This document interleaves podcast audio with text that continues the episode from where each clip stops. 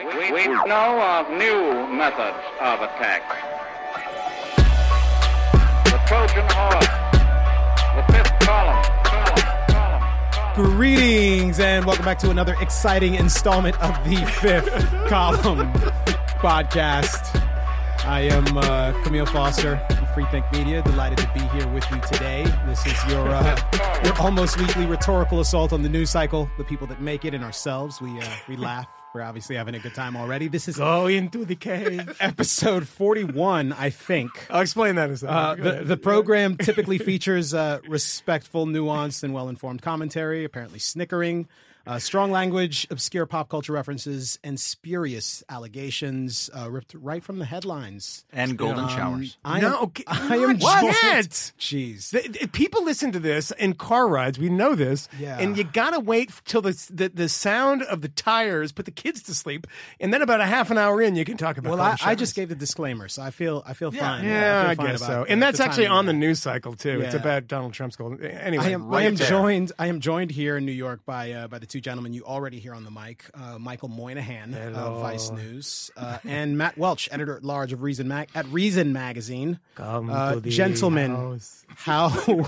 how are you? It sounds like you're doing fine. We're doing fine. And it's, I just want to point out this is not as a result of um, alcohol intake. Although I did just go across the street to uh, Duane Reade and got two 24 ounce cans of Yuengling for Matt and myself. Um, so that I thought mean, those we're were both for you. yeah, well, they were supposed to be, but Matt was looking. He just stole one. Yeah, he he was looking jealously at them. So. Now we were talking about an email that we received today. Actually, I didn't receive it because I couldn't find my email address. um, and you can just email me at michael.moynihan at vice.com. Um, but um, yeah, he, he tell us about the email because he sent it to you. Well, this is this is the thing. We've uh, we've begun something here, uh, somewhat inexplicably, uh, because you you all are just so generous and wonderful. Um, receiving unsolicited gifts from listeners of the I mean, at this point, they're sort of who are who are who are one upping. hey, take it easy. Who are one upping one another, which I appreciate and love. Um, the Yeah, first beat- thing is, beat I this got- one, suckers. I got a I got a text. Um, Yeah. not a text, a, a direct message from someone on Twitter. Yeah. Um, and they had generously given us ten dollars. Just Oh, really? Just given ten dollars to support the podcast, and I thought to myself, "Oh, that's nice." Can but it turns out that we get the more of those ten dollars. We we're going to work on because if that. We'll- everybody we'll gets about it. together and gives us ten dollars, yeah. then I might be able to pay my Yeah, rent. and I, I prefer cash, unmarked bills, Bitcoin. Yeah. Um, in but so- Venezuelan currency. no, thank you. Uh, so we got ten dollars, and that was great. Um, great. But it turns out that is the second best uh, sort of unsolicited gift from a fan today. The Of the best, day? the best gift. The ten was from today. yeah, the ten is from today. Wow. Uh, this is I got both of these messages within like ten minutes of one another. The second thing was an email. Um, that arrived, uh, and which was addressed to myself and and Matt. Uh, I guess they, they weren't able to find a uh, an appropriate email address from one Michael Moynihan, um, but it was a great, a Who was gracious, referred to as Hollywood. Yeah, throughout. yeah, It wasn't sure, even sure. like uh, That's appropriate. which is why I like this guy. with a with a gracious and generous gift from uh, a, a listener who is offering us uh, the opportunity to stay in his extraordinary I mean, it's uh, yeah. luxury vacation estate man. uh, in the Caribbean. Uh, for a week, I don't know if that's three weeks or if we all have to stay on the same week. it's not in the, sense that I by got. It's, in It's Central, not, Sound- Central America. but isn't that on the Caribbean? No, it's not really. What is Doesn't- it I mean. I wouldn't say that that's Costa Rica's the Caribbean. Would you? Okay. No. Well, we it's we Central said America. the place. Well, yeah, we, yeah. We won't. We won't What- give out the- any. By the way, the only, uh, the What does only, Camille know? the- He's only from Jamaica. Yeah, that's but it's on the Caribbean, which is why I said in the Caribbean. Yeah. What you doing, man? I think that's fair. Uh, the, At any I just want to say that uh, Costa Rica, the only uh, uh, country in uh, Central America that hasn't had a uh, crappy Marxist government. It's actually true. And they don't have an army. Um, they just like allow that. the American army to like launch attacks in Nicaragua during the eighties on the border. But yeah, no, we, that. we ran some we ran some operations out of the CIA. Uh, Eugene Hasenfus. Does anyone remember him? No. Oh my God! Yeah. Wow, Hasenfus. yeah, Eugene Hasenfus. I Bring think it all back I think he was based out of Costa Rica, flying those CIA flights into into uh, Ortega-run Sandinista, Nicaragua. but yeah, so working any, closely with Dean Stockwell. but yeah, but there's the Christ, the Christic Institute. Yeah, right?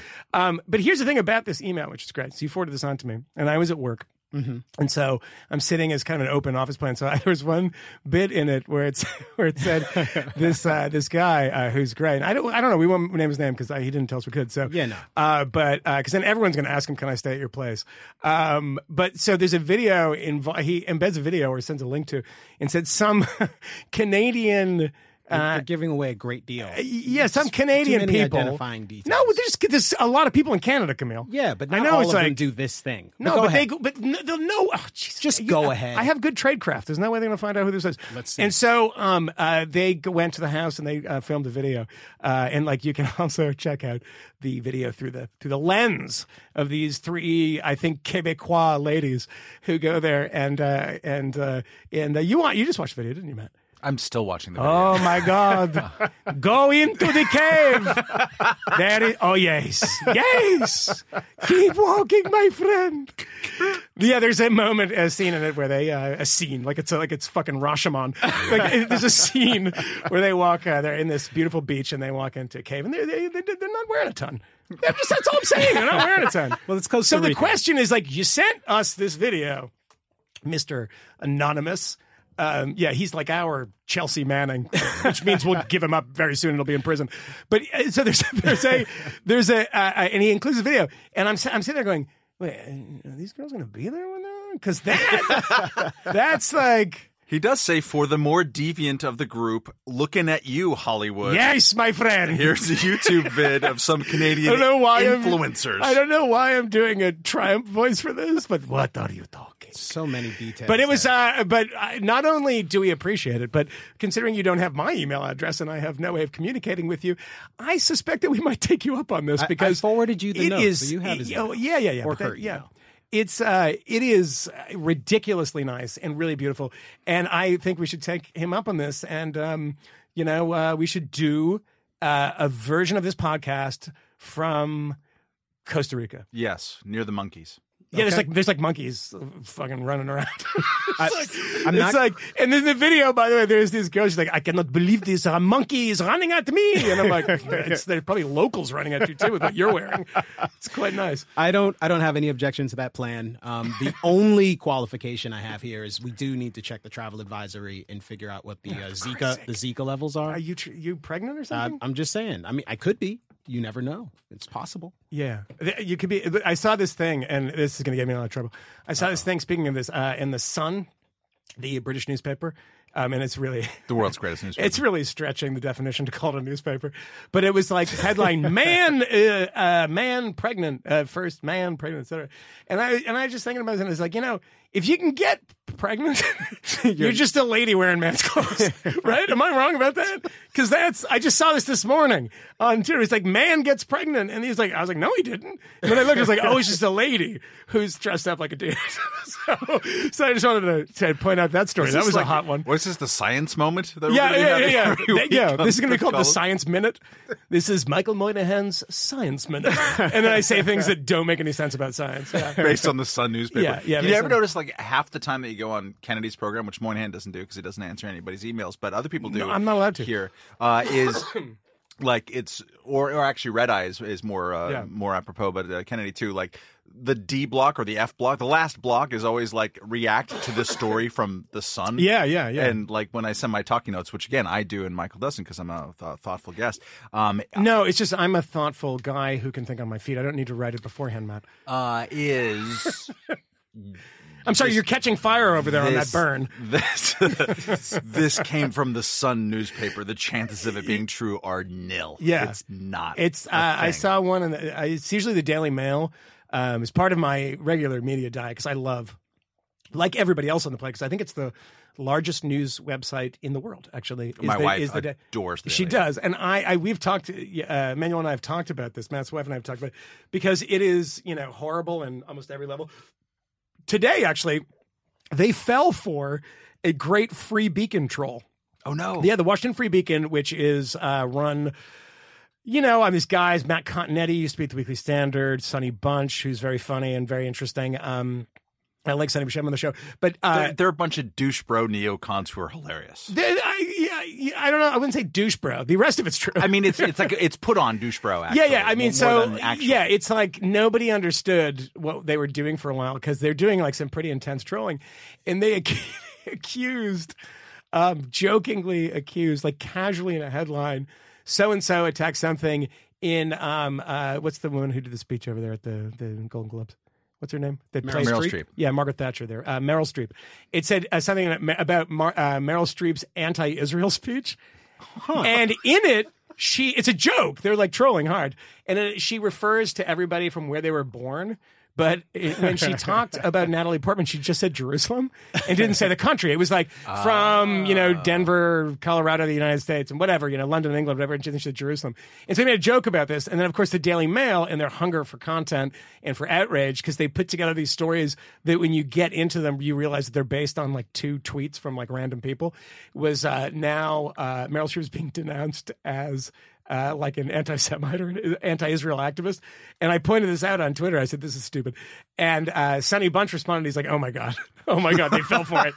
And they've done this. this they, they they troll people a lot, and it's a good exercise in showing who's paying attention and who's just like churning out copy for the outrage machine. And they, they, they do this quite a bit. And they used to be very kind of solidly right wing in a like nativist way and a little Englander way, way, as they say in the UK. But that's not really the case anymore. They're all over the map.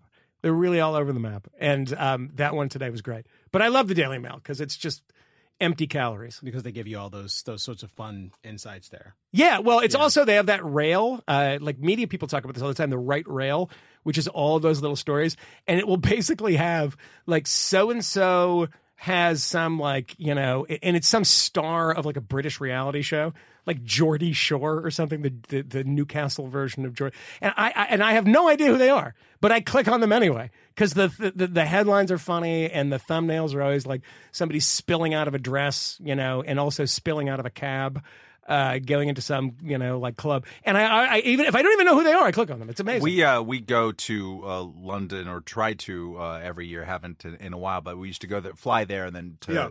go to Lyon, and we'd always just gobble up the mail, and it'd be around Christmas ch- time, Yeah. and it's just filled with stories aimed at office working ladies who are 27 about Yeah. how not to vomit too much all over your dress at the holiday party. Oh, And yeah. just- the hangover cures, the vomit uh, like takes. It's amazing. It's just the the baseline assumption that you're a lady, you're going to get shit faced, you'll be face first in the gutter somewhere, vomiting. Every year, here's your yeah. Here's, how, survival. here's how to do it. Every year, the, Yes. the Daily There's- Mail there's no actual way to do that. does a, a photo wrap up of New Year's Eve in the UK, and I really encourage uh, people to look at these because they are the most entertaining things. And it's like they have little tabs on the photo from the city, and it'll say like Cardiff. Birmingham. It'll be like a woman with like a dress. I have like puke all over her face, and they just they send these like war photographers out for like the the and and I've always um, the internet has been a great flattening device for what Americans think about the UK. It used to be that we had Alistair Cooke and Masterpiece Theatre doing a thing of like, you know, uh, coming up next is an Evelyn Waugh four part series. And like, oh my God, they're also very posh, wonderful. And then we, and you go to England, and I went there in like 94, my first time. I turned the TV and it was literally Jerry Springer like on every channel. And it was like, and it was like, I'm going to punch you in the mouth. And they're like fighting. And they're like, America's really grim. And we had this impression of the Brits being sort of very posh. And now, lovely internet shows us that not everyone in the UK is sort of is like a novelist and like sitting listening to Bach, you know, and like playing the harpsichord, and they are just all puking on themselves and wearing tracksuits and like fighting all the time. And that's the greatest thing about the internet. That's the best thing that ever happened to me. Well, before we before we before we delve further into um, sort of our favorite eccentricities uh, in in journalism, uh, You don't think this there- is a good story to talk about? No, listen, it's it's interesting, but there there are other things happening in the world. I love and- Camille's, and some like, of them trying to keep it on Some the- of them warrant discussion as well. Camille. Uh, there is there Poor is almost a literal three ring circus taking place on Capitol Hill. Um, not this week, but today.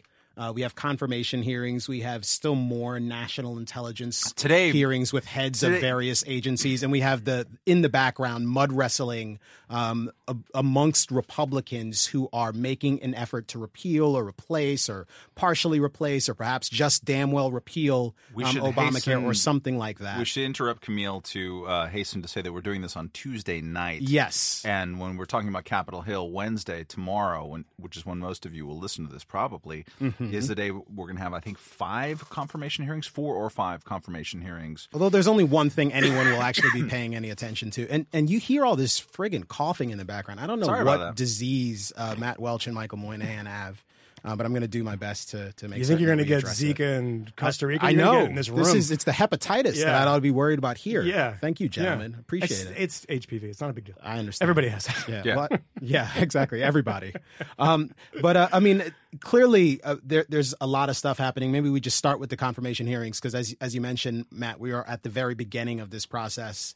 Um, I, I suppose in the in the first um, sort of ring, uh, there was a, a hearing for the nominee for the uh, Department of Homeland Security, which no one cares about at all, because the principal thing that anyone cares about is the hearing for uh, Attorney General Donald Trump's nominee for Attorney General, uh, Alabama Senator Jeff Sessions, uh, former Attorney General uh, of Alabama, um, who, as everyone knows, um, loves the Ku Klux Klan is to- and is totally racist. That is the uh, the only thing we're talking about uh, for the most part. Um, it was a hearing that was uh, peppered throughout with rambunctious, maybe that's the pro- appropriate word, passionate, um, vocal protesters um, who screamed all sorts of stuff uh, during uh, during the confirmation hearing. Uh, I don't know, Matt. I know you are are working on a on a piece. You watched every minute published, man. of. Uh, oh, it's published. It's out there, so people have read this piece. So you don't have to say all the things because everyone reads your work. But perhaps you can give us some more you, thoughts. apparently. give us some more thoughts on background. I mean, it just I happened. my argument was that the Code Pink protesters, and God love them, um, were probably the least hysterical people in the room. Um, What was the chant? oh my God, They I were all it doing the same chant. I No, texted they you. didn't. No, they all did the same chant. Really? Uh, it said You no to a, of- no to a fascist USA or something. There was the fascist USA. There was like racist stuff. There was immigration stuff. They, they they mixed it up. There's Some, about someone screamed yeah. that he was illegitimate. I don't. I don't know what that means Yeah. in this context. But by the way, just as a point of kind of historical clarification here, fascists don't have um, uh, hearings like this. I just don't. I mean, no to the fascist USA, in which we have a hearing and the man could potentially be rejected. They don't do that in fascist countries. which is but, which is kind of what happened to him the first time. Uh, but there's Ronald- me picking nits again. Yeah. When, well, you know, facts facts kind of matter. They at least matter to someone. Um, they matter to me. Uh, but back in 1986 uh, was when Ronald Reagan nominated Jeff Sessions for a federal judgeship. Uh, for which he was rejected when all of the Democrats and a couple of Republicans said, "Yeah, no thanks to you," um, because in addition to sort of folks who came out and testified against him. There was any number of civil rights organizations that also said, yeah, no, he is terrible and he is completely unacceptable. Um, so it is not at all surprising to see uh, sort of this vocal opposition this time. But I mean, Matt, you were you were saying um, the Code Pink folks were perhaps the least hysterical people in the room. So where Yeah, um, where was the the insanity um, coming from, or the It's the an hysterics? insanity that isn't uh, that is not labeled as such while you're watching it. Every Mm-hmm. senator, not everyone, but most everyone, Democrat or Republican, uh, got up there and at some point flogged in a very hysterical manner, literally hysterical manner. Um, whatever hobby horse that they want, that they they require an immediate uh, expansion of the federal government's attention for. So Dianne Feinstein, who used to chair this committee, Judiciary Committee, um, is there, the first Democrat to ask a question, and she's her first question. All right, so this is the guy who's going to be in charge of making all these discretionary decisions about what the Department of Justice does because they do not have an unlimited supply of cops or So- time. or time.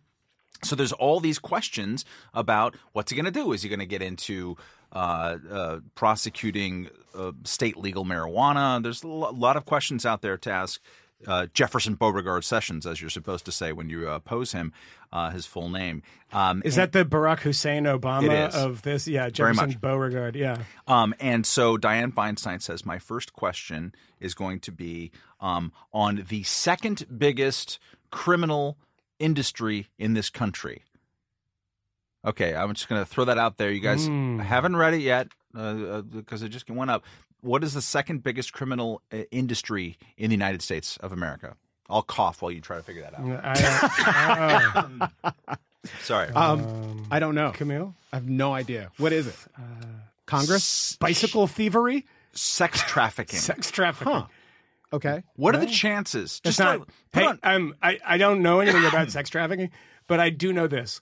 That's not the second biggest in criminal industry. I mean, I'd I, say. I start start like from thinking thinking it through your own contributions. But it depends to on what we mean by biggest. Not not so much financially. The money, the money. most- yeah. money. Okay. Okay. So what have you spent the most money on illegally in your life, Moynihan? what are we? What are we talking about? Okay. Are we on air now? So uh, no, I've, ne- I've never spent money on drugs. Definitely just so you know. recording. Definitely recording. Never. you never spent money on drugs. Nope. Really? I mean, I've done lots of them. But uh, No. no, no, no. People, other people buy them. Um, That's really great. So, anyways, I don't know. It, she said human sex trafficking is What's the second one? biggest Drugs? Illegal drugs is hundred billion dollars a year, according Yeah, to yeah, Rand yeah. Corporation. Yeah. Medicare fraud is sixty billion dollars a year, or, or, or thereabouts. Where does she get this number from? This is a number. Elizabeth Nolan Brown does wonderful work. Who sh- we should have on the show um, about, and so does Glenn Kessler from the Washington Post. Yeah, yeah, Uh, yeah. Elizabeth Nolan Brown works for Reason. Uh, has done a, a, a series of phenomenal stories debunking all these numbers, and this number comes from uh, she uh, uh, Feinstein escalated it from the third largest uh, uh, industry. And of course, it was never the third largest industry. It was the third fastest growing industry. And of course, it wasn't fastest growing just for sex trafficking, but for human trafficking. And of course, when you look into it, human trafficking, the most, uh, by far, the biggest part of human trafficking is illegal immigration smuggling. It has nothing to do with sex or sex slavery. Feinstein also said it's the majority or the average age of these girls who are you know locked up to radiators are between 12 and 14 think about that. The average age of prostitutes and sex and, and sex slavery is 13. That means some of them got to be six. It just doesn't make any sense. in it doesn't- America? Yeah, yeah. I mean, maybe in like Uzbekistan or something. I don't think that's true. So I mean, she this is her first question to the Attorney General of the, of, uh, the United States, who's likely going to be uh, um, approved here, and it's this incredible lesson that never gets relearned. If you use all this incredible hysteria towards a socially disfavored activity there, you bring in all these bullshit statistics, you are feeding the beast this hysterical kind of government response of a beast and then creating the conditions under which later on that same government is going to be having to come up with reform to fix all these overreaches that created all of these injustices. And there's this amazing toggling because you would have Feinstein yammering on about this You'd have Lindsey Graham, you know, saying, "Well, uh, isn't it terrible that we have all this online video poker? And what are you going to do about it?" You have all these kind of like prohibitionists. Orrin Hatch, his first question, Orrin Hatch, who's been on the Judiciary Committee, I think since before my dad was two years old or something like that. His very first question was, "Are you going to uh, vigorously enforce obscenity cases?"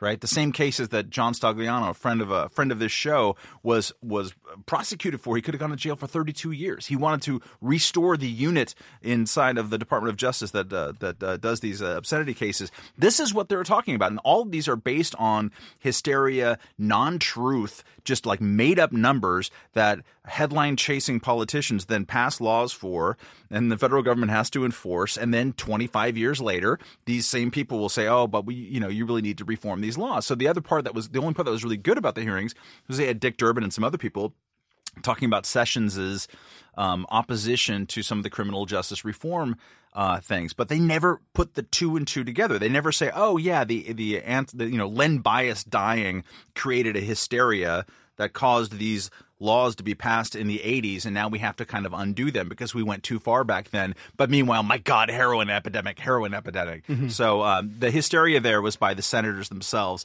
and it made me think that as much as I hate Jeff Sessions, I hate a strong word, but I, I I don't want him to be approved. He's actually, as a member of the Senate Judiciary Committee, he's actually an accurate reflection of where senators are. They just look around, they chase headlines, they see problem, must fix problem, and the only way to do it is to have the federal criminal code grow even higher than it already is, so we can attack it through hysterical and very anti-libertarian means.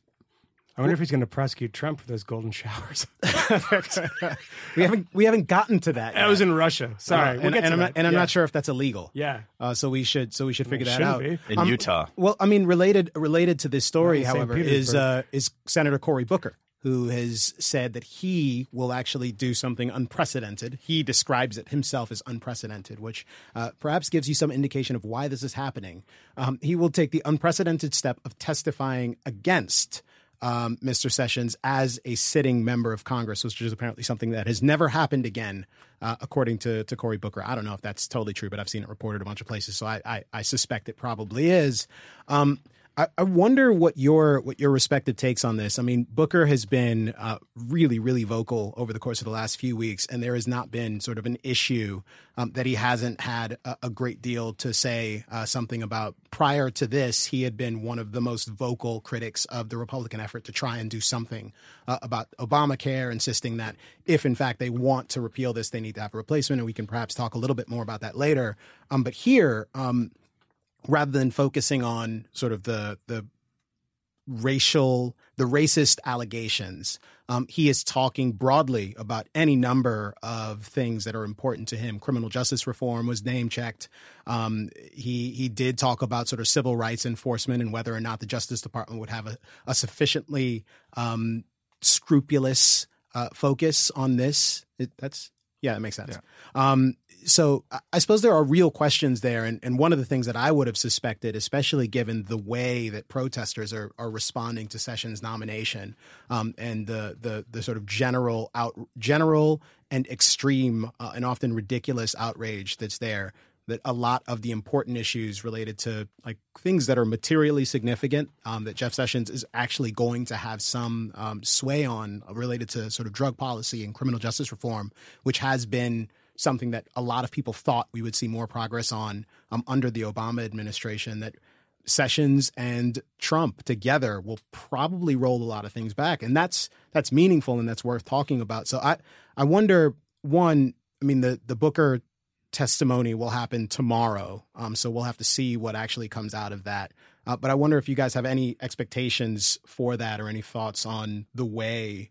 Uh, that Booker is planning to participate in the hearings. I saw uh, an interview that uh, Booker did with Chris Hayes last night, Mm-hmm. and they talked about the hearings for about two or three minutes, and of which 38 seconds was about criminal justice reform and stuff that I would be agreeing with Cory Booker about, and the rest was, uh, you know, I'm afraid that he's not going to be giving enough. He's not going to be protecting all Americans, including our uh, gay and lesbian brothers and sisters, and that kind of stuff. That was that wasn't necessarily tethered to specific things. I mean, Sessions is uh, the leading uh, anti-immigration force in the United States Senate, uh, Senate intellectually and, and otherwise. He's always the one who's given that speech about that. So I can sort of see a critique that's based on that, given how much enforcement that they have to do there. But that hasn't really been the tenor of of these criticisms. A lot of them have to do with you know how much and to what extent he was he was prosecuting X case or Y case and what was he saying about it in the 1980s, which just strikes me as kind of a non-issue, uh, or I mean, a comparative non-issue. The, the, it was very frustrating to watch. Um, there's only a couple of sessions about uh, uh, marijuana here, and one of them was really bad from Mike Lee, who I'm otherwise inclined to like, but he gets his own brain, I think, uh, caught up in pretzels. He's a very strong constitutionalist. He's also from Utah, a Mormon, and very socially conservative. So the way that he asked Mike Lee about pot was. Um, are you worried that the Obama administration's decision not to prosecute uh, uh, marijuana in states that where it became legal, do, are you worried that that is a violation of separate separation of powers? Mike Lee asked this question. Yes. Instead of saying like, dude, federalism. Are, are you cool with it? He like turned it into, and I heard that actually a criticism like this in the Fox building, like on Hannity show and stuff, uh, a couple of years ago when when uh, it became clear that Eric Holder and Barack Obama were not going to be uh, prosecuting legal marijuana um, after they took sort of a nine nine months to figure it out. Um, you would hear a couple of people say, "Oh, it's it's a terrible abuse of power that they're using their prosecutorial discretion to not enforce these laws," without really thinking through how many cops would you need to enforce pot laws Sure. now on what 65 million people or whatever the number is. So it was a very weird thing for um, uh, Lee to say uh, in that manner. And and Sessions' response was one part of it was good, which he said if you you know if there's a gap between federal law and what we're doing, then you should probably change federal law. Which he's right; they should actually remove uh-huh. those penalties, Sure. even though he didn't like suggest that or endorse that. That's the good part. But the bad part is that I'm not. He said, "I'm not here to decide what laws to enforce. I'm here to enforce all the laws equally." That's a, a good theory. In right. practice, right. it it's is nice to say. It's not true. it is a thousand percent impossible. You- Yeah. and and so it's frustrating that these hearings are not about the making of priorities because that's actually his job, and that's that's why I I uh, find.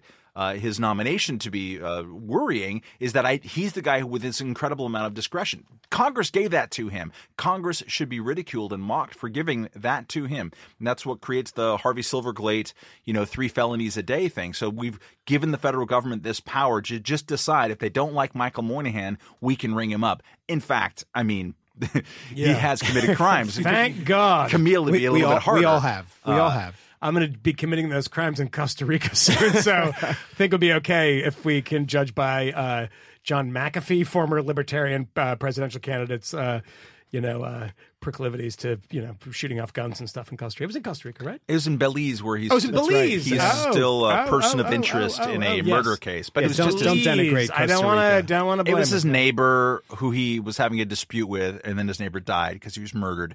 Um, and uh, McAfee had to leave the country under duress, even though Yeah. he was wanted for questioning. But there's nothing uh, suspicious about that. Thanks, Matt. Sure. um. No sarcasm there. Yeah. I, I don't know. I'm looking at this video on YouTube. so, yeah, uh, yeah, yeah. Come to the cave. Um, just, These monkeys. what are the monkeys doing in the cave? Take my top off. Let's go investigate. Uh, it's just easier to move. Um, I- watched some of the session stuff today. Um, and you know, one of the things that struck me about it is is that the protesters, the commentary on Twitter, it reminded me of something that a friend sent to mine who is a very liberal person, uh, works at a liberal magazine, and uh, said to me, texted me the other day and said, "Is do people think racism's illegal?"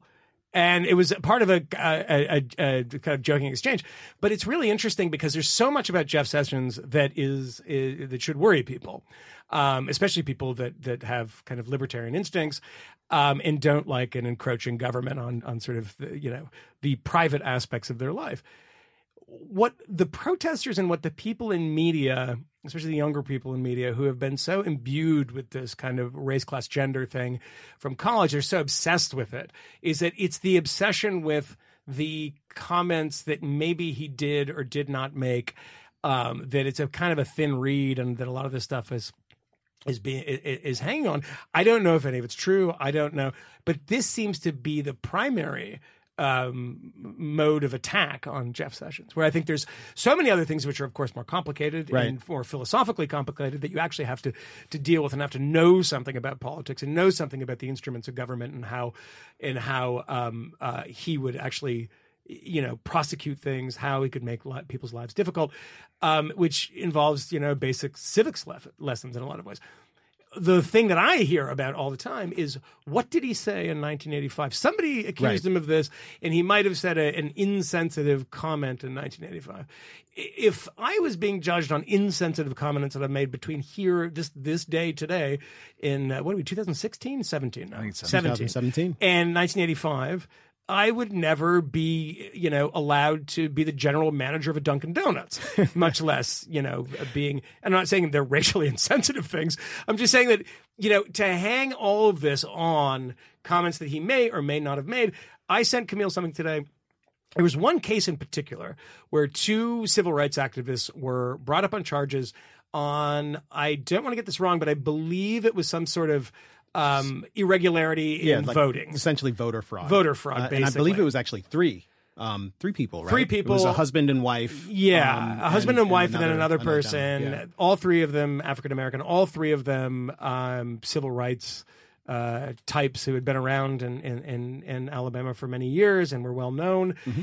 And uh, they prosecuted this case, and uh, all three were acquitted. the this has been brought up a number of times. It seems to be the only person that's actually paying attention to this is the son of the couple, who said, "I support Jeff Sessions, and I support my parents too." Um, uh, and he said, you know, my mother still um, is a bit bitter about this and is not supporting Jeff Sessions. But the overreach here was local investigators that brought this to Jeff Sessions, and I don't think the guy's racist. Um, and there's no way of like properly adjudicating these things, uh, things that happened 30 plus years ago. And it's the he said, she said, and somebody made a claim. It's a sort of Clarence Thomas type thing in reverse rather than, I mean, it's an easier thing for these dim-witted, um, you know, hot take merchants over at Salon to talk about. I can't. It's also a lot easier when his name's Jeff Beauregard. Uh, Jefferson. Jefferson Beauregard, Sa- Jefferson Davis Beauregard Stonewall George Wallace Davis you know whatever. and and you know and, and it's the and he actually referenced it today during the during the hearing when he said you know it's it's being from the deep south people kind of presume certain things about you that accent it fulfills every one of our fantasies of the of the kind of Bull Connor type. Um, but you know, nobody is talking about these things that I see you've talked about today, and I've seen on Reason and other people talking about that are concerning. Whereas we're trying to kind of split hairs about what the guy said a long time ago. Right. Do you? I mean, he's also done things, and I don't know. I don't know the guy's heart. I have no sense of it at all. But he's also said done things um, that one could say would be in the service of people that were were were doing sort of civil rights work. Yeah, no, there was a, a medal um, that was uh, given out by by Congress uh, by both Booker and Sessions together, uh, apparently to support um, sort of civil rights activists or to honor civil rights activists. And you know, look, I, I think we we talked a little bit about this before, but he was he supposedly called someone boy. Um, he supposedly made a joke um, about the Ku Klux Klan and um, them smoking weed and how he couldn't support them because they they smoked weed. Um, Yeah. Again, uh, for the most part, these sound like jokes. Um, if these are the reasons why you are concerned, then that is uh, problematic. But I think, I mean, the reason we, we understand the reason why this is the the thing that people are focusing on, and and Jamelle Jamelle Bouie, the uh, wonderkind uh, political analyst who is uh, routinely on television and is a prolific prolific Twitterer. Um, said earlier on Twitter today, uh, you know the old Washington cliche when you're explaining how much you dislike the Ku Klux Klan, you're losing. Um, that is the reason why um, these charges do not go away. These these allegations do not go away because it is super convenient. It is really easy. It's highly gettable. It's salacious as all hell. Um, and I mean, you can just continue to bludgeon him And in the head, and it's and not- all you need are allegations. and it's not strategic. I want to point out that you said prolific, and I think that's. Did I not say prolific? You said prolific, and I think that that's It's terrific and uh, So prolific. prolific together. yeah, together. yeah, no, Yeah. I think that's a that- it. It has uh, potential out there. Journalos. Proliferate, journalos, Prolific how many other- How many other to- terms have I coined uh, over the course That's of a this podcast? that's an excellent question. Um, it is not strategic. That's the point of this, and and uh, I I find myself flummoxed on a daily basis on the approach that Democrats or liberals or or, or progressives are, have been taking. In order to block this guy, you've got to get Republicans.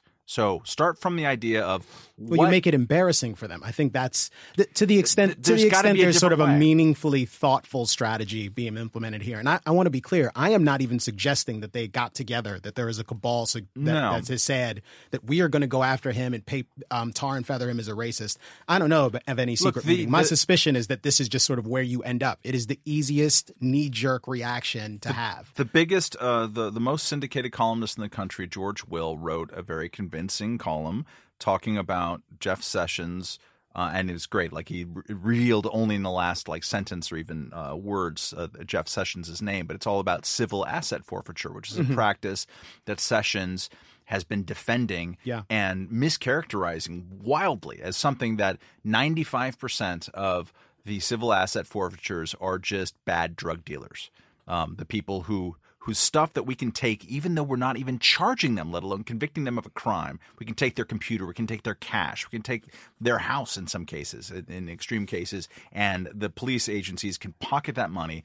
That 95% of those are just drug dealers, so it's all cool. George Will, a conservative last time I checked, uh, and again, very syndicated columnist wrote this. There was a piece in the National Review by someone from Cato talking about the case against Jeff Sessions. It had to do with civil asset forfeiture, among other things. Reason certainly has written things about like that. So what you might want to do and think about doing is figuring out how can you pick off Republicans. And some of these civil asset forfeiture sounds like a, it's a wonky phrase, but it's part and parcel with criminal justice reform. Um, the people who want to reform the criminal justice system believe rightly so, that this is a, a vehicle for corruption and injustice, as is his opposition to commuting the sentences of people who were sentenced under the crack cocaine or powder and uh, crack uh, disparity.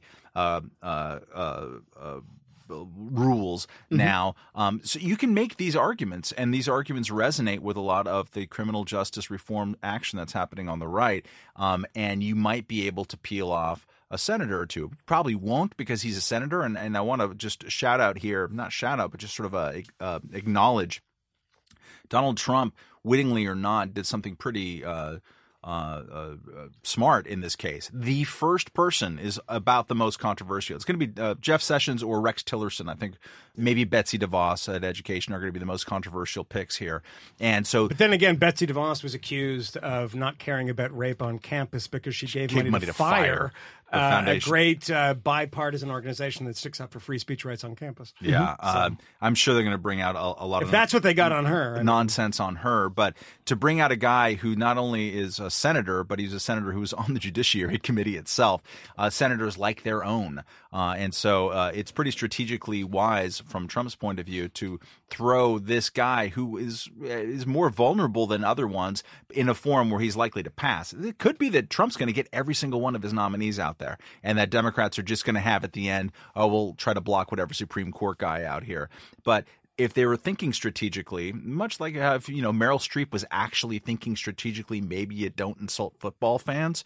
Um, it, in a similar way, uh, Democrats right now, instead of just saying, "My God, I think he might have uh, some a friend of a friend thinks that he might have said something racist in 1985," and you know what? If I was guessing, I would say, "Yeah, he probably did," but like actually saying in 2016 that 95% of, of civil asset forfeiture cases are just drug dealers. Actually, thinking and believing in 2016 that uh, you know drug policy should be uh, enforced and treated like it was in the 1980s. That is problematic right in front of us, and we can go after that. And you could peel off some Republicans there. I don't think Democrats if, thinking if they if they were being a little more strategic, and, and maybe we can pivot away from from sessions uh, narrowly, and obviously we'll, there'll be more confirmation stuff to discuss, and, and we can sort of discuss the, the booker of it all later. But I mean, in another another area where I think the opposition isn't being particularly strategic, or perhaps this is the best strategy available to them, um, is they are they are similarly pursuing a strategy of trying to panic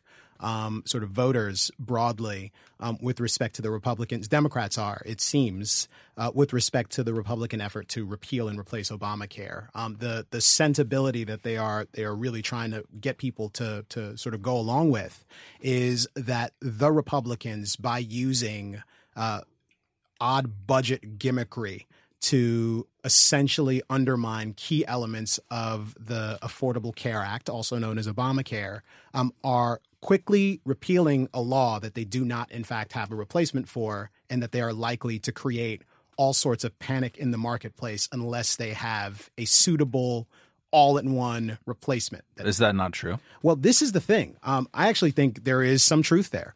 Uh, the ACA is one of the, if not the, sort of single biggest um, overhauls of an industry from a legislative standpoint to happen in in my memory. Like I just don't have anything else that I can recall of this size and scale. Part of the argument against the ACA at the time was that it was going to cause all sorts of pandemonium in the market.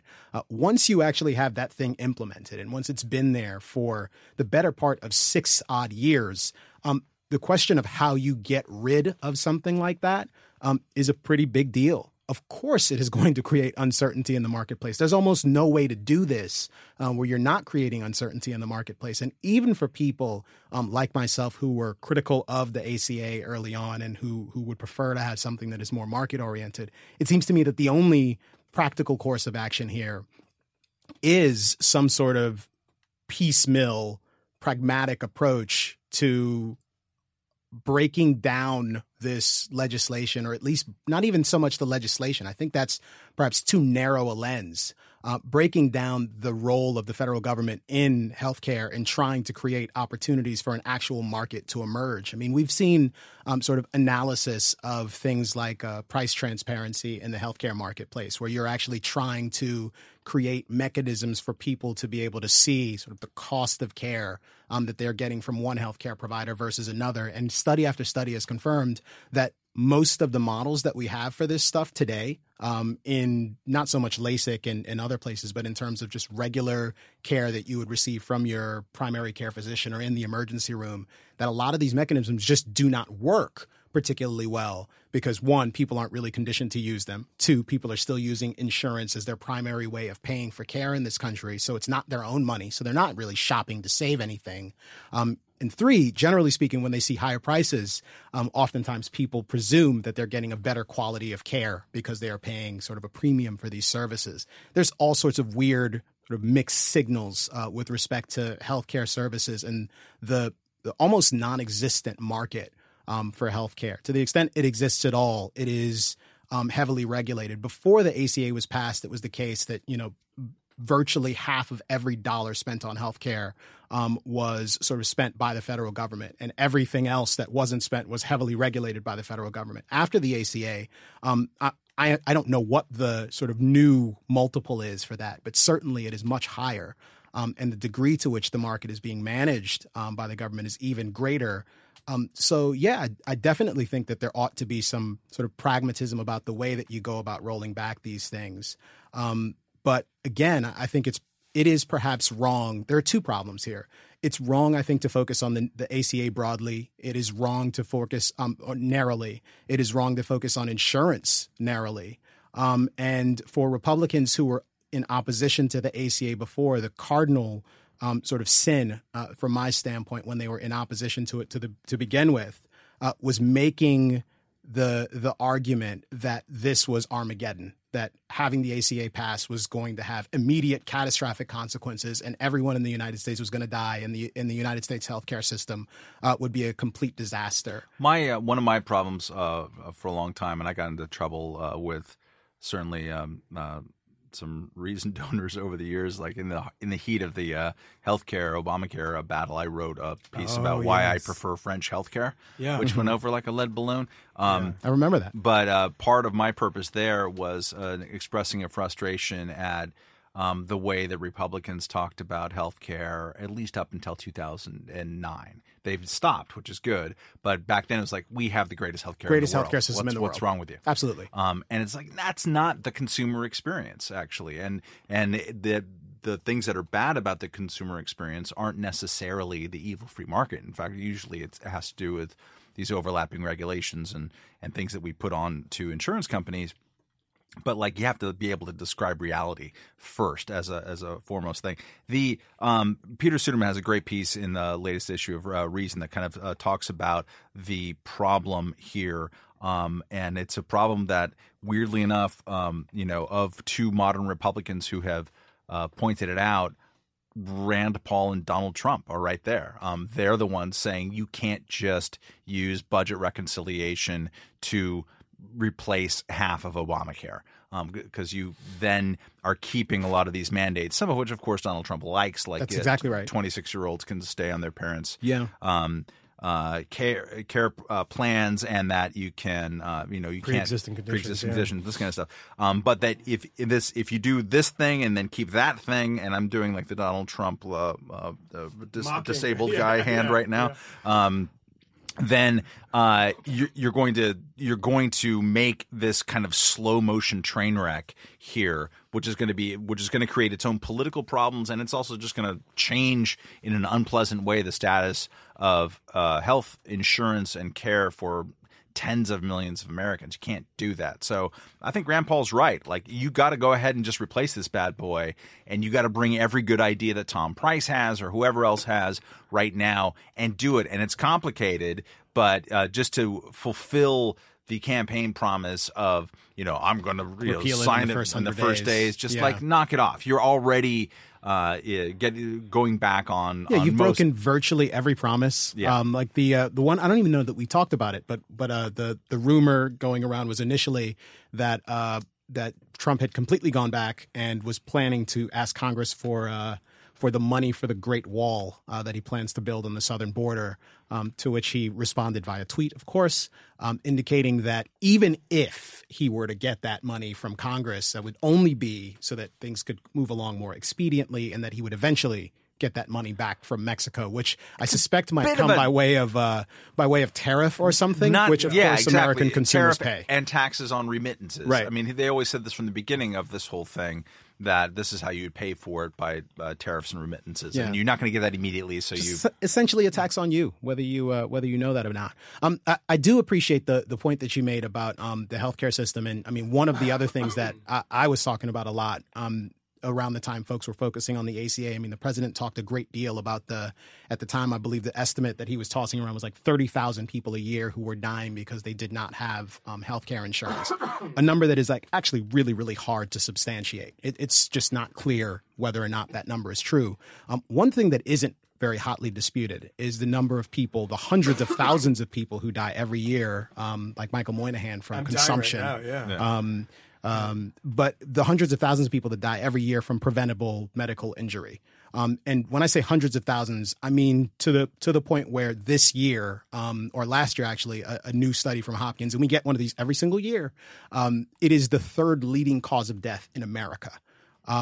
The the diseases that you can contract, the bugs that you can contract in our often filthy hospitals, the mistakes that are made during medical procedures, the records that are lost and confused and and screwed up, um, because the standard of care in this country isn't super astonishing and wonderful and amazing. It is often really really dangerous. Isn't some of that though? You brought this up a lot. Uh-huh. Um, uh, isn't it some of this that just hospitaling is hard? Some of it is hospitaling is hard, but we do plenty of hard things. Um, there are plenty of places that are sort of there are contaminants around, uh, but there that there are things the that you can do to thing make it true better. In a, And we- in a Norwegian hospital or a French hospital. well, there are I mean, certainly places that do better, but but one of the issues is that there are in a Romanian hospital. Yeah, exactly. I've seen those. there are in movies. fact best there are best Albanian practices hospital, like we've yeah. had this uh, this thing called the healthcare the healthcare checklist he's stop over by interrupting bunker. me Yeah. damn it the healthcare checklist that Put was the body actually on top of old meat. we are not eating it. It's very bad meat. I'm I'm trying to dispense wisdom here. Um, you asked the question, Matt, and I'm I was trying to answer it. The bottom line is the incentives that would make a hospital actually go out and institute the best practices that are likely to reduce the number of incidents that we have here don't actually get implemented.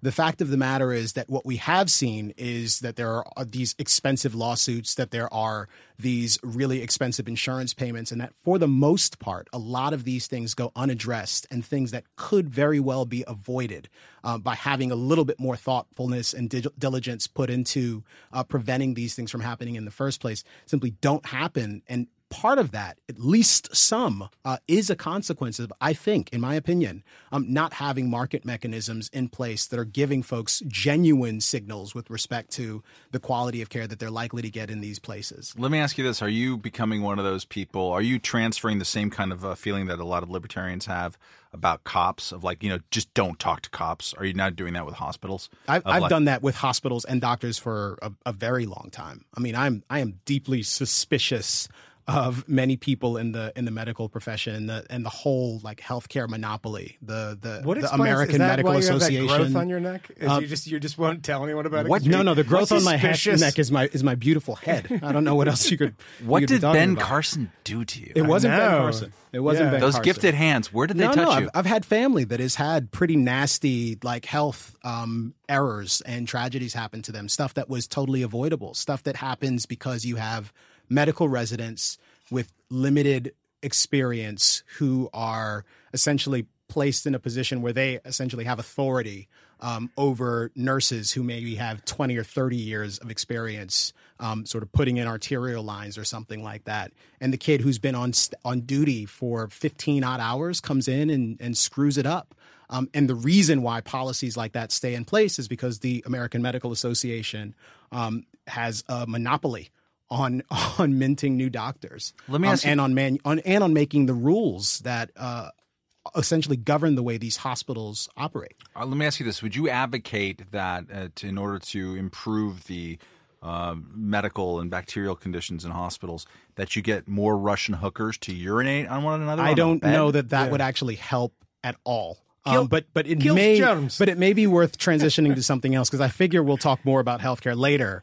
Um, But but in addition in addition to this, He's, gonna, he's, he's in trying not to Congress. talk about it. in addition to this in Congress, we also had some more hearings. It's dominating Twitter. Yeah, we That's also had all some it more- is on Twitter. I'm giving. It'll I'm, be like that for 75 hours. I'm giving you the transition. just Golden all- showers. Can I make the transition? peeing. It's about peeing. Everybody wants to know.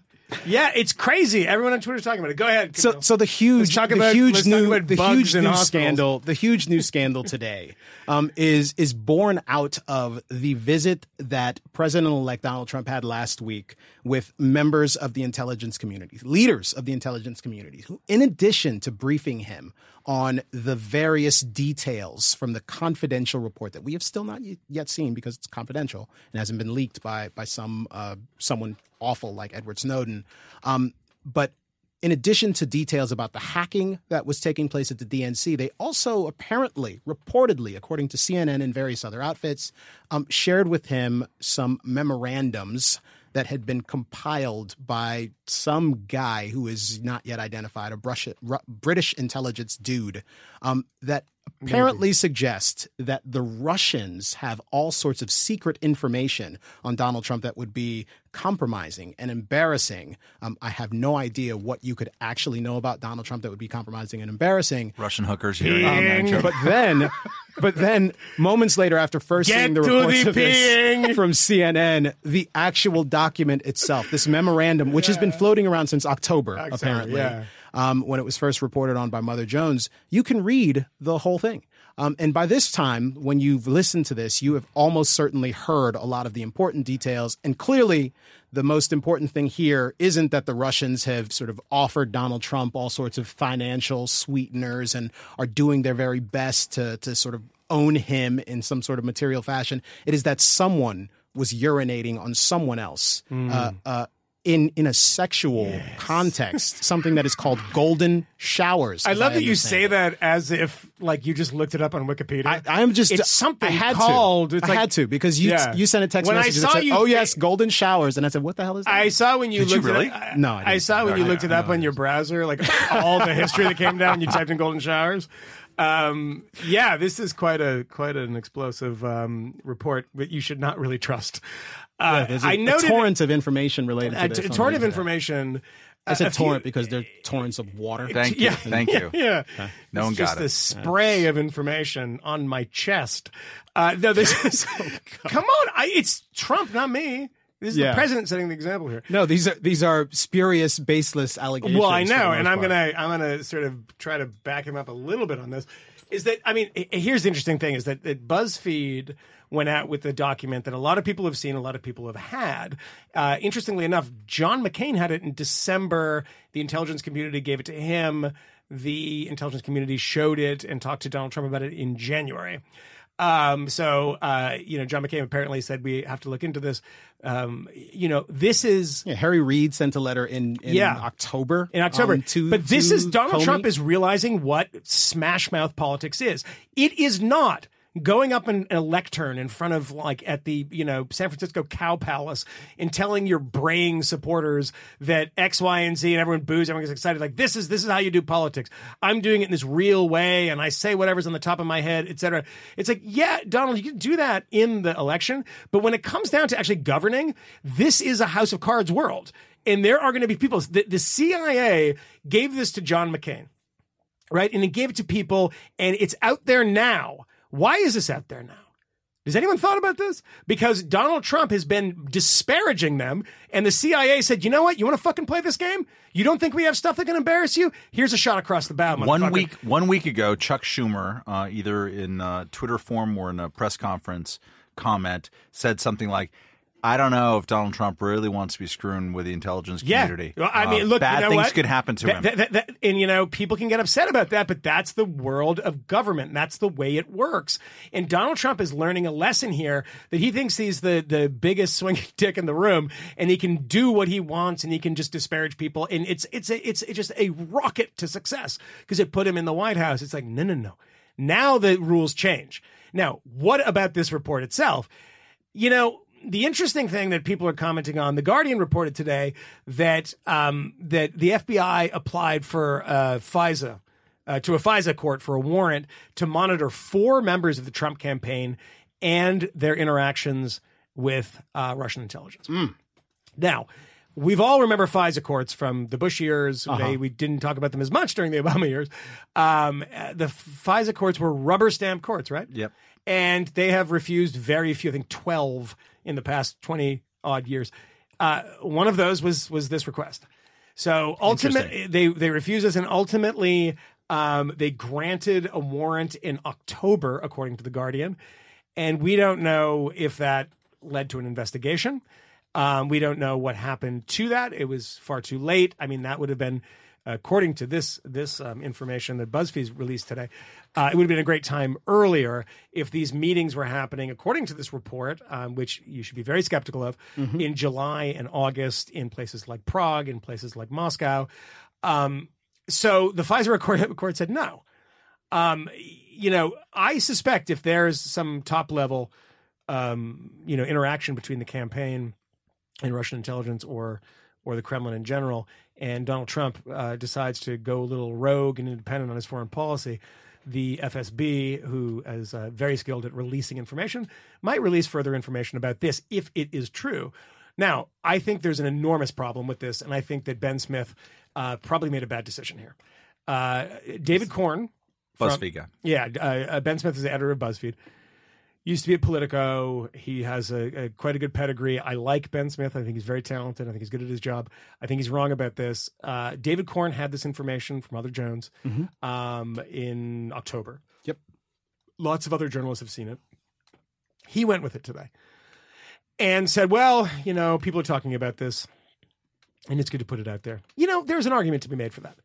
The problem is that they say they have to lard this in caveats. The lawyers over at BuzzFeed have probably been working overtime in the past 24 hours.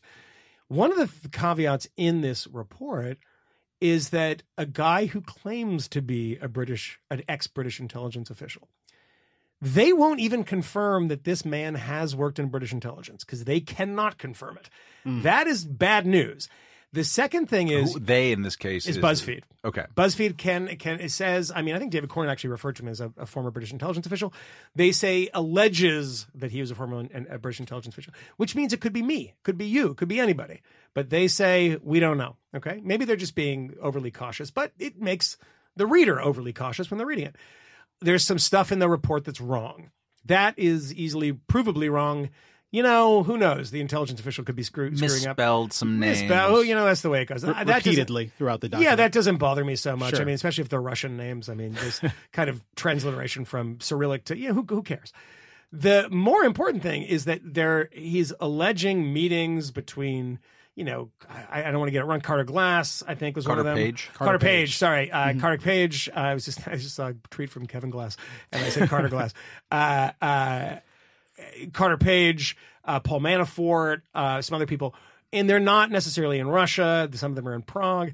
There should be some, you know, shoe leather journalism that you could do here. And one of the bylines, and this is Miriam Elder, who I have a lot of respect for and I think is very, very good, but they got this up because of time sensitivity, and they should have tried to confirm some of this stuff. You can't confirm, as what we've been joking about, second page second page by the way you know really the you know front loading the important stuff that Donald Trump because he wanted he hates Barack Obama stayed in a suite that Barack and Michelle Obama stayed in and had two prostitutes there peeing on each other.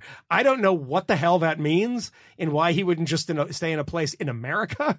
And you know, it, it, the whole thing is very very mysterious and it seems like they're leading with the salacious stuff. And I get that. I understand what they're doing. But there's some stuff in there there's that, that the specificity of it would suggest to me that they could have done a little more legwork. And I think there's a Donald Trump standard. And if there was a dossier out there like Barack Obama that was very similar, um, with with allegations that had really uh, sort of we have no confirmation what the, whatsoever. Not even some guy you know, we don't have the Edward Snowdens to release the, the information about Russia because he lives in Russia, but we don't we, we, we don't have anyone, you know, releasing information that I think if any of this stuff is true, the NSA, the CIA, the DIA, the FBI, whether or not they got a warrant from FISA, probably knows a little more about it than we do. Well, that that lends a little bit of credibility to it, does it not? Because they presented Well, we to Donald there are Trump. reports that they presented it. We don't actually know that that's the case. I'm- and this it- is, I mean, these are the reports that, that we saw tho- at those CNN reports look pretty where I s- saw it. pretty solid. Yeah, those look, reports look solid. And to Matt's point, which I think is right, if they were warning the president elect last week, if they were applying to a FISA court in June or July, some of this some of this material uh, in this in this um, PDF comes from after that. So that's pretty interesting. Comes in August, uh, September, etc if they were looking into this, they do not go after as much as people want to talk about WMDs all the time. These are professionals. They are very good at their jobs often. Sometimes they're not, and sometimes they get big issues wrong, and we should always be aware of that. But you know, we can't have these two visions in our head of the NSA is watching every one of our keystrokes and they know everything and it's Orwellian and it's kind of 1984, um, uh, you know, sort of vision, worldview, Weltanschauung. And then all of a sudden we say they can't do anything. There's, there has to be some sort of tension between those two ideas and there's something in the middle. And in that middle, that fat middle is there are people within these organizations that are very good at what they do and they have very good signals intelligence. And they, I mean, look, the Anbar awakening and the surge in the United States, uh, victory temporarily in the surge. They did very like I mean, look at the IEDs went into Detroit. That happened because of the signals intelligence that the Americans managed to implement in Iraq, which hoovered up. They basically had drones flying around, hoovered up every informa- eh, bit of information from every cell phone in the country, and they started aggregating that stuff and then clamping down, and it's successful. So that's actually the, the you know in Iraq you have WMDs as a failure getting us there, and then we have actually some signals intelligence successes in Iraq that show you that you know they're not always bad at this. So I think that if they're going after this stuff, if they're actually saying we're gonna we're gonna put this to a FISA court. In back of your mind with the FISA court too is by the way, this a lot of this stuff is going to get out. I mean, it's not going to. You should never presume that everything you're saying within the confines of government secrecy is going to remain secret. They probably had to go through. We got our ducks in a row. You know, it's going to look like we're agitating on behalf of Hillary Clinton. It's very risky for us, but I got this intercepted call, for instance, which is so and so talking to Paul Manafort, whatever it might be. I suspect they probably had something beyond this report, which I think, to your point, lends credence. This report from an anonymous person who was formerly in the intelligence business and has sources. If you're currently in the intelligence business, you have access to signals intelligence that people are, you know, pulling off of the internet. I mean, one of the interesting things about this, we could we could actually Telegram, the encrypted app, and I know probably a lot of our listeners know about things like Wickr and Telegram. They're Mm-hmm. encrypted messenger apps. ProtonMail. Which I, I'd lost the uh, password for my ProtonMail. Oh, yeah, you just have to delete it. today. Yeah. yeah, I've lost all my old messages. and it's there's uh you know you can't even keep messages on things like Wickr they they explode. Yeah. But uh, there was a thing in- in there about the FSB managing to find an exploit in in Telegram, which is like what Al Nusra, Al Qaeda, ISIS people, people that are you know Snowden type people say, hey, use this, use this. Do not communicate on email. It's not secure. This is secure. There's a lot of these little elements in there that should be something that ultimately, I don't not right away, will allow us to confirm that at least some of this stuff is true, or is this all the stuff of fantasy? I uh, it's the stuff of It's a lot to be stuff of fantasy. It's the stuff of my fantasy. I had a, a, an Oh, I epiphany. know, you love that. uh, when this news came out when I was riding the subway over here, when it went from, you know, the CNN CNN has uh, reports that Trump was confronted with evidence that he's been compromised to golden showers. Uh, it took about five minutes there. Um, this presidency is going to be awesome. We're going to we are going to have this. That's all one. That's one word for it. all of the time. Yeah. I mean, Trump, his personal uh, uh, kind of uh, uh, comportment, his way of doing business is to rub people's nose in it, like you rub your dog's nose in his own poop. Uh, to, tr- I mean, that's what we do. Responsible dog owners, Camille, uh, who actually train our dogs well. Camille, My dog is great. all right. Um, rub your nose, in the dog's nose in the poop. So never never did that Stop to my dog and never had him defecate in the house. So pooping in the house. Um, but uh, Trump is going to make almost every single person who supported him um, have to defend, have to kind of talk a, a way around all kinds of things that are going to make them uncomfortable. The fact that Jerry Falwell Jr. is going to have to kind of figure out how to talk about how it's not that big of a deal when the Russian prostitutes are pissing on each other on the bed. This fills me with glee. well, this have- fills me with have to You say it have covers me with pee or fills this me with glee? covers me with delicious urine. no! well, they they have not just only lost the place in Costa not only Rica. not only will they have to, they have had to, um, because we've already gone through a great deal of this, which sort of leaves me. I, I've got several thoughts. The first is, I mean, Donald Trump has already had um, some pretty incredible. Um, scandals, uh, the sort of stuff that is supposed to be unsurvi- uh, not survivable, unsurvivable, insurmountable is perhaps a better word. Um, and he has he has weathered those storms uh, pretty well. As he put it, he could go out into the uh, middle of the street and shoot someone, and uh, apparently he wouldn't lose any supporters. Um, perhaps he would actually gain some, depending on who he shot. I don't know. Um, but you know, I. I am still. It is quite early. Um, I mean, I did sort of thumb through this brief. It'll be interesting to see how much of this stuff sticks. If there's any corroborating evidence that ever materializes. Um, the the note in the uh, in the BuzzFeed um, article um, was interesting. Uh, there was like a line in there um, about uh, how how not only not only are some of these um, details um, not true, um, but some of this stuff um, is unconfirmed and perhaps cannot be confirmed. Yeah, um, yeah. there is no way to confirm it Yeah. because it is uh, essentially just hearsay. Um, in which case, it's kind of like seriously. We all Well, suppose that's I mean, interesting. it's- We all get to believe it. I suppose It's- that's interesting and and, fine. beautiful. And this is and this is beautiful. the the in the world that we live in. All you really need is the allegation. Um, it doesn't need sure. to be made any place in particular, and it's more- it's part of the reason why there are still plenty of Democrats or people who voted against Donald Trump, and I describe it that way deliberately, who believe that not only did the Russians break into Hillary Clinton's um, email server uh, at the, or the email servers at the DNC, um, they also hacked voters' machines and, and Right. added votes to the vote total. So certainly people will believe this and run with this. This will this will hearten and embolden uh, plenty of people who oppose Donald Trump, and for most of the people who don't. Um, I, I think they will largely ignore this stuff. Perhaps the weight can't of all ignore of the this will be a golden problem. shower. Yeah, I mean, in the But golden shower thing, which by the way is on the second page of the report, as I said, is that this could be just There's a reason you put that towards the Yeah, top. sure, you, you know, you know, don't bury the lead. Yeah. you know, there's, it- there's a reason this is sort of sloppily. writ- It could be sloppily written, but that that sort of sense that Donald Trump is is so petty. And this is this is what that whole golden shower thing hinges on. And What look- was the date, by the way, on, on this? it was? no, I mean the date of the uh, the Of the- this actual- of the incident. Uh, it doesn't say. Okay. It doesn't say, but it says that he um, it was the Ritz Carlton. Uh, where he knew they had stayed on one of their official trips to Rough and defiling the bed where they had slept by employing a number of prostitutes to perform quote golden showers urination in parenthetical show in front of him. Then this is the thing that makes this kind of unbelievable, even more unbelievable. The hotel was known to be under FSB control with microphones and concealed cameras in all the main rooms to record anything they wanted.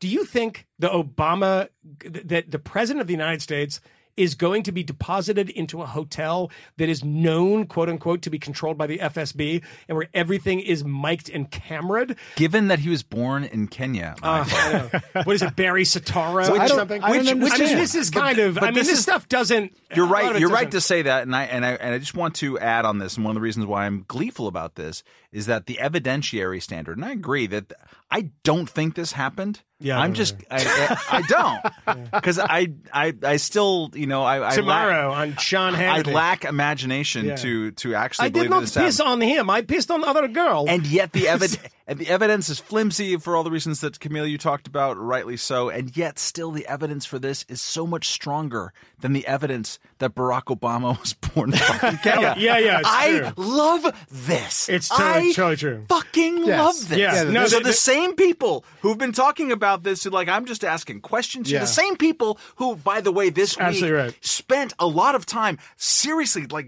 polluting my fucking uh, Twitter timeline, saying like, no, Donald Trump wasn't really mocking that New York Times reporter. That's just kind of Yeah, no, that's, no, no. those He the, totally did. That's the hand movement Yeah. that he makes when he does this. Like, Oh, wow. imagine spending your life like trying to to talk your way around out of that thing, um, and uh, and yet those people now have to uh, confront something that has actually more evidence. Yeah, well, the all ca- the conspiracy presidency begets conspiracies about the conspiracy theorist. There it is. Whereas today, I mean, uh, Donald Trump, uh, you know, we uh, uh, Robert Kennedy Jr. Oh my uh, God, oh my God, uh, came too. came out of uh, Trump Tower today. Robert Robert F. Kennedy Jr. and said that uh, Donald Trump. I mean, he's not a Democrat. He's not a liberal. He is like essentially a psychopathic, like you know, half half Bolivarian nutbag who comes out and says, President is going to. And I was like, wait, what is he talking about? And then the subtitles, he is going to be the, is going to uh, run a blue ribbon commission. Uh, Donald Trump, by the way, asked RFK Jr. to come to Trump Tower as uh, RFK Jr. confirmed, and no one seemed to notice. Uh, and he talked about about um, autism and vaccines. And so um, they, he he is now going to run a Yowzers. a uh, presidential uh, commission of some sort, a blue ribbon commission on this RFK Jr., who was then, of course, heaping praise on Donald Trump. I just want to say something about the irresponsibility of BuzzFeed. I was looking through this document right now, and there is a redaction in the second page by the peeing thing. And I was looking at this, and you can see it. You guys can see it here because it's my favorite bit. See, there's that black bar redaction. Before I get on the subway up here, I wanted to read this thing. I wanted to actually, instead of just reading the news story, I wanted to read this thing and then get a sense of it um, uh, b- before I talked about it and actually, you know, not their recapitulation of it. And I have the document here because I saved it on my iBook so I could read it on the plane, the train. And there is no redaction in this. So it is so irresponsible that they decided after the fact, after on my phone, and I will read you what is not redacted I because it it is fucking out there, and this is totally irresponsible. It says the Moscow Ritz Carlton episode involved Trump, uh, uh, involving Trump reported above was confirmed by source E, a senior, and this is the parenthetical, mm-hmm. Western member of staff at the hotel, who said that she, he, and several of the staff were aware of the time and subsequently. That bit, source E, a senior Western member of staff at the hotel, is now redacted. Hmm. So they rushed this out and now have redacted a portion of it. Um, and I have the unredacted thing on my phone. As you said, law- lawyers are working overtime on this, uh, and perhaps they, they only started working on it uh, after uh, they made the decision to to toss this up. Uh, in order to, to Very, perhaps beat someone else to the punch.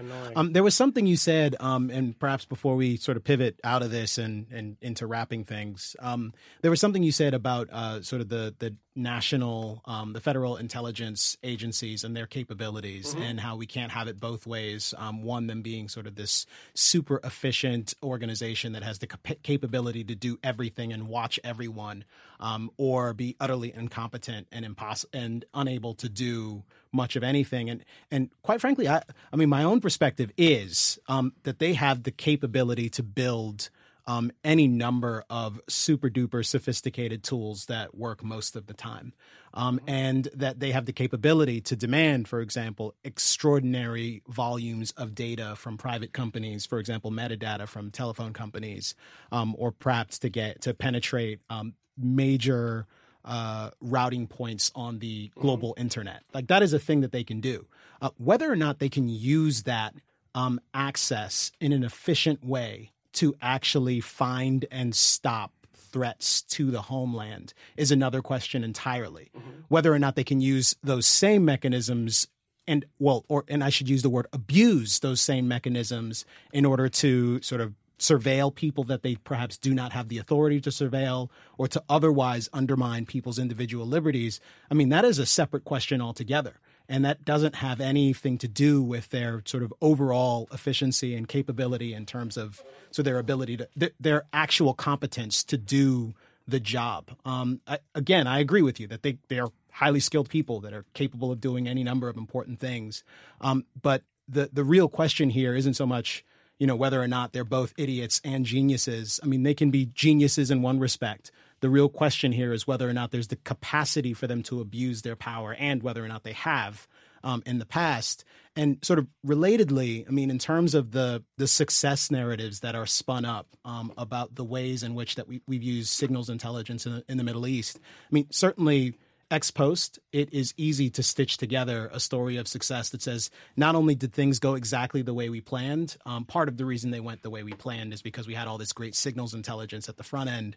Um, it, it is amazing that when things go calamitously wrong, um, not at all amazing actually or surprising that there isn't you know that that story the narrative um, about all of the great intelligence that went into sort of helping to bring about this impossible failure um, it is uh, it is an old story. Um, you know, failure having zero fathers and success having many fathers.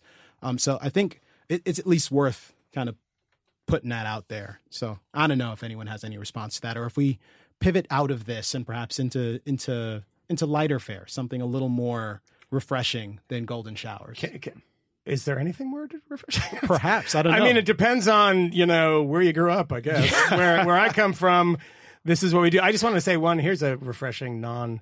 Uh, serious thing that I was looking at the Guardian when I was looking at that FISA court story. Yeah. and there's a, a, a story on the side, and this is my favorite headline of the day. You too delay new album release after Trump win. The world is a different place. That's a quote. Uh, and this is the subhead. Post U.S. election, the band are now t- are taking time to reconsider the already completed new LP, which they might alter in light of the result. So is everything political now? Like you're you're gonna withhold an album because of Donald Trump? Oh God! I mean, the only person who really might have thought about re- withholding the album is didn't Bob Dylan release an album on September 11th, 2001? Uh, well, the, actually, the the big delay that day was uh, Wilco's record, which was then um, Really? The uh, yeah, uh, Yankee Hotel Foxtrot, which was then um, dumped by Warner Brothers and then bought by Nonesuch, which is a subsidiary of Warner Brothers. And all there were a lot of songs on it that uh, that sounded, if you were a conspiracy theorist. Uh, like Alex Jones, you would you would sound like they they knew beforehand or something. Uh, You say like know, ashes of American flags, shake, you know, tall yeah. buildings tip quake. But yeah, it's uh, it's uh, um, That documentary is uh, "I Am Trying to Break Your Heart," right? That's the name of it. yes, yes, Uh, where is, Jay, uh, not Jay Farrar, but the the other guy who's Kind of croaks mid midway through. yeah, yeah, yeah. Or they There kick was- him. No, they, he, kick- they kick him out. They kick him out. And by the he way, there- croaks later. And to Camille's point about healthcare before, by the way, when he died, um, Jay, what was his name? I'll have to look it up. But when he died, there was a big. Jay Farrar. No, no, is that Uh, no, Yeah, he's the, that's uh, Son Volt guy. yeah. Um, there was he. It became this story about how he died because of American healthcare, um, and because he didn't have um, healthcare. That, that I think this was maybe debunked or maybe nuanced later. But it Jay turns Bennett out he was his name. Yeah, it turns out he was just a junkie, right? Uh, I think so. I don't. I don't want to say that because I don't know. He's perhaps just in poor health. Uh, yeah, he was Um, maybe just in poor health. So anyway. maybe maybe we wrap up, uh, and and I don't know if we if someone has a uh, some idiot wrote this that is perhaps more um, in the vein of what we typically do. Um, but and perhaps this is not some idiot wrote this. Maybe maybe you guys agree with the uh, the thoughtful remarks that were made by by Meryl Streep. Um, at the Golden Globes over the weekend, um, as she as she received an award um, and uh, proceeded to to share her her feelings about the moment uh, in this uh, about this important moment in the nation. Um, there were uh, as as Meryl received her award and, and talked, her voice cracking. Um, there was sort of spontaneous, enthusiastic applause. She was people were visibly shaken, sort of nodding um, solemnly in agreement. Um, as she explained that the the people assembled in that room belonged to the one of the most vilified segments of American society, Hollywood, immigrants, and the press. Of course, Hollywood, the most vilified segments of American society. And she went on from there um, to caricature the awful people um, that they uh, that they loathe, uh, that are making America not so great again. Um, the people who want to quote unquote kick all of the immigrants out. Um, and, and You know, course, it really works on 60 million people who voted for Donald Trump. Having really, really, really rich, attractive people tell them that they're psychopathic racists. Yeah. That's usually the best way to get them on your side. Yeah. Um, having somebody who's like probably getting in a jetpack and like ending up in St. Bart's at, at the, you know, at the end of the evening. It, you know, I just, I can't even. I, I mean, I saw so many hilarious straw man argument about this afterwards of like, you know, if, if Americans can't understand uh, what she's trying to say. And by the way, if anyone said that at like a Friars Club dinner or at like a Reason dinner or at any other thing, it would just be so tedious and boring because there's nothing explosive in it. It wasn't well crafted. It wasn't, you know, anything like revelatory. It was like, oh, you know, I'm going to cry and like shake my head. Like, yeah, uh-huh. She's saying it. She's saying it. It's like, uh, is, is stop this nonsense that this is brave. Bravery is Yeah. to get up there and say, no a room full of people who who largely agree with you. Yeah, who would agree yeah. with pretty much anything that Exactly. you said. That's right not now. bravery. So Be- long as bravery is being like in a room and saying, you know what? I really like Donald, Donald Trump. Good guy. I'm looking forward to it. So you're saying brave. Kanye, Kanye West is brave? is yeah, that's saying. a, well. I mean, compared to this I, thing, I, I thought that Sylvester Stallone, right towards the end, because he was the last uh, presenter along with Carl Weathers, did the worst, like Rocky shtick, like "Oh, I thought no rematch" kind of yeah, thing. yeah, it was yeah, yeah, awful. Yeah, And what's even better is that Isabelle Huppert, the great French actress who had just won in a surprise right before she was giving kind of a nervous, like, this is going out to all of the, the artists and, and, and, and, and uh, right at that moment, because they were running late on time, they drowned her out with a Rocky theme. Oh, that's great. so that Sylvester Stallone and Carl Weathers from Long Beach, California, by the way, uh, could come out and do stupid Rocky shtick. But I was thinking right then, because Stallone was floated as possible head of uh, the uh, National Endowment for the Arts, right? Uh, Yeah. for under uh, President Trump. I thought him or maybe uh, Kurt Russell or someone in the audience might uh, register uh, a, little dissent. Uh, you, you know, it um it my god yeah i mean you can you can express uh, all those things without insulting you know the the aesthetic choices of people who like mixed martial arts and and monday And night football. football, i mean it's just Yeah, and which is not art, by the way, Matt. Dude did you watch i mean i don't i hate college football because it's slavery and even i even i watched Yeah. the national title game last Yeah. night I have no objection to that phrasing. I I I didn't uh, because um, I just I see Kunta Kinte up there in every position. I but that's en- entertaining uh, oh my god. oh You. This Whoa. Is, thankfully, this is the end. no of the i'm just saying that roots was entertaining No, I'm, uh, yeah, yeah. The the great, Yeah. uh, the great Just- plagiarist. just Alex walk that back. It's fine. Um, It's fine. uh, You're safe. yeah, yeah, I just I, You're in a the, safe the, the thing is, is that we really have to stop award shows because it gives dumb people something to write about, and the next day is like you know it's it, we have to everything in the news has to be so complicated that it weeds out these morons in the media because how many hot takes? The best one I tweeted the other day, and because nobody on earth has a sense that I'm being sarcastic. I don't know. Maybe they just don't have, haven't like read anything that I've written in the past. But there was one that was in the Independent, um, and I'm going to read you the headline. The Independent was is a uh, newspaper in the United Kingdom uh, that is now uh, owned by um, a Russian oligarch and stopped printing a print edition, um, which is a good start. but they still print a web edition. This is the headline from Narjas Zatat, um, who I looked up and is like 14 years old. Ryan Gosling's Golden Globe speech about Eva Mendes wasn't cute. It was sexist. now now for those Uh, of you Ryan did- Gosling's wife is Eva Mendes, right? Yeah, and for those of you who didn't Yeah. see it, it was it was a totally touching thing. Uh, my wife, whenever we watch uh, award shows together, um, she uh, says, "Oh, the tribute to the wife." You know, if they ever Yeah, like go up there and yeah, say, yeah. and he said, and it was probably the best tribute to the wife you've ever seen, which Mm-hmm. is like, I wouldn't be standing up here if my wife hadn't sacrificed for us. She had a small child at the time.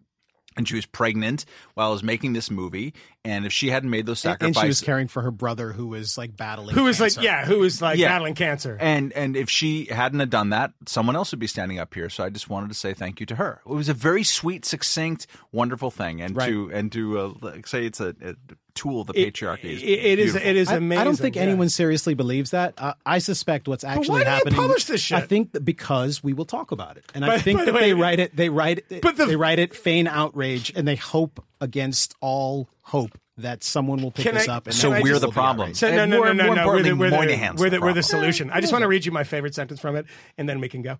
Um, this is I, this is uh, four, three graphs into it. Three graphs into it. This one. This is my favorite sentence in the history of journalism. Nobody in, in the history of journalism, H.L. Mencken doesn't have in this sentence. Gosling's appreciation for his partner may be genuine. Hmm. I'm sorry. Maybe it's This woman who he's had a baby with and is married. I'm you know, suspicious. look, I don't know. I'm sitting here in my apartment in Surrey in my underwear typing some nonsense bullshit for the fucking Independent. They're paying me nine pounds for, and I'm going to get a bunch of clickbait. I, you know, but I think it might be genuine. I don't know. You know hmm. why you don't know? Because you don't know him, and you don't know her because you're a loser. And you'll never meet them, and you're going to be writing this nonsense for the rest of your life, which is. Uh, uh, I was going to say something. else. And I hope, and I, you were going to say something racist. And if you, No, I was going to say, you know, may it be a short one. I should. And if she's ever uh, uh, fortunate enough to get married, I hope everyone refers to her husband or wife or whoever only as her partner and not as her actual Yeah. spouse. If in between his uh, Bobby Riggs like sexism, he had said something about like, you know, sort of disabled Syrian refugees, he could have saved it, but he didn't. So um, it's nine o'clock. Obama's doing his farewell, so maybe we should say farewell.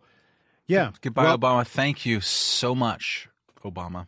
Yeah. Well, we uh, we're going to get the hell out of here. Uh, thank you for joining us. We will uh, we'll be back with you shortly with another uh, dispatch from the fifth column Uh, Should we do another Costa one this Rica. week? This week. Hell no. No, you can't. Oh, you're going somewhere. No, no, you? I'll be gone. Uh, but I'll, I'll be back early next week. We can do one. We'll do one early next week. Uh, we'll do that after uh, Matt's uh, Matt's showdown That's right. with Chait. Soho Boom, that's Forum. Tuesday night. Yeah, Soho Forum. Tuesday night. All Check right, people. Well, we'll talk to you later. We know of new methods of attack. The Trojan horse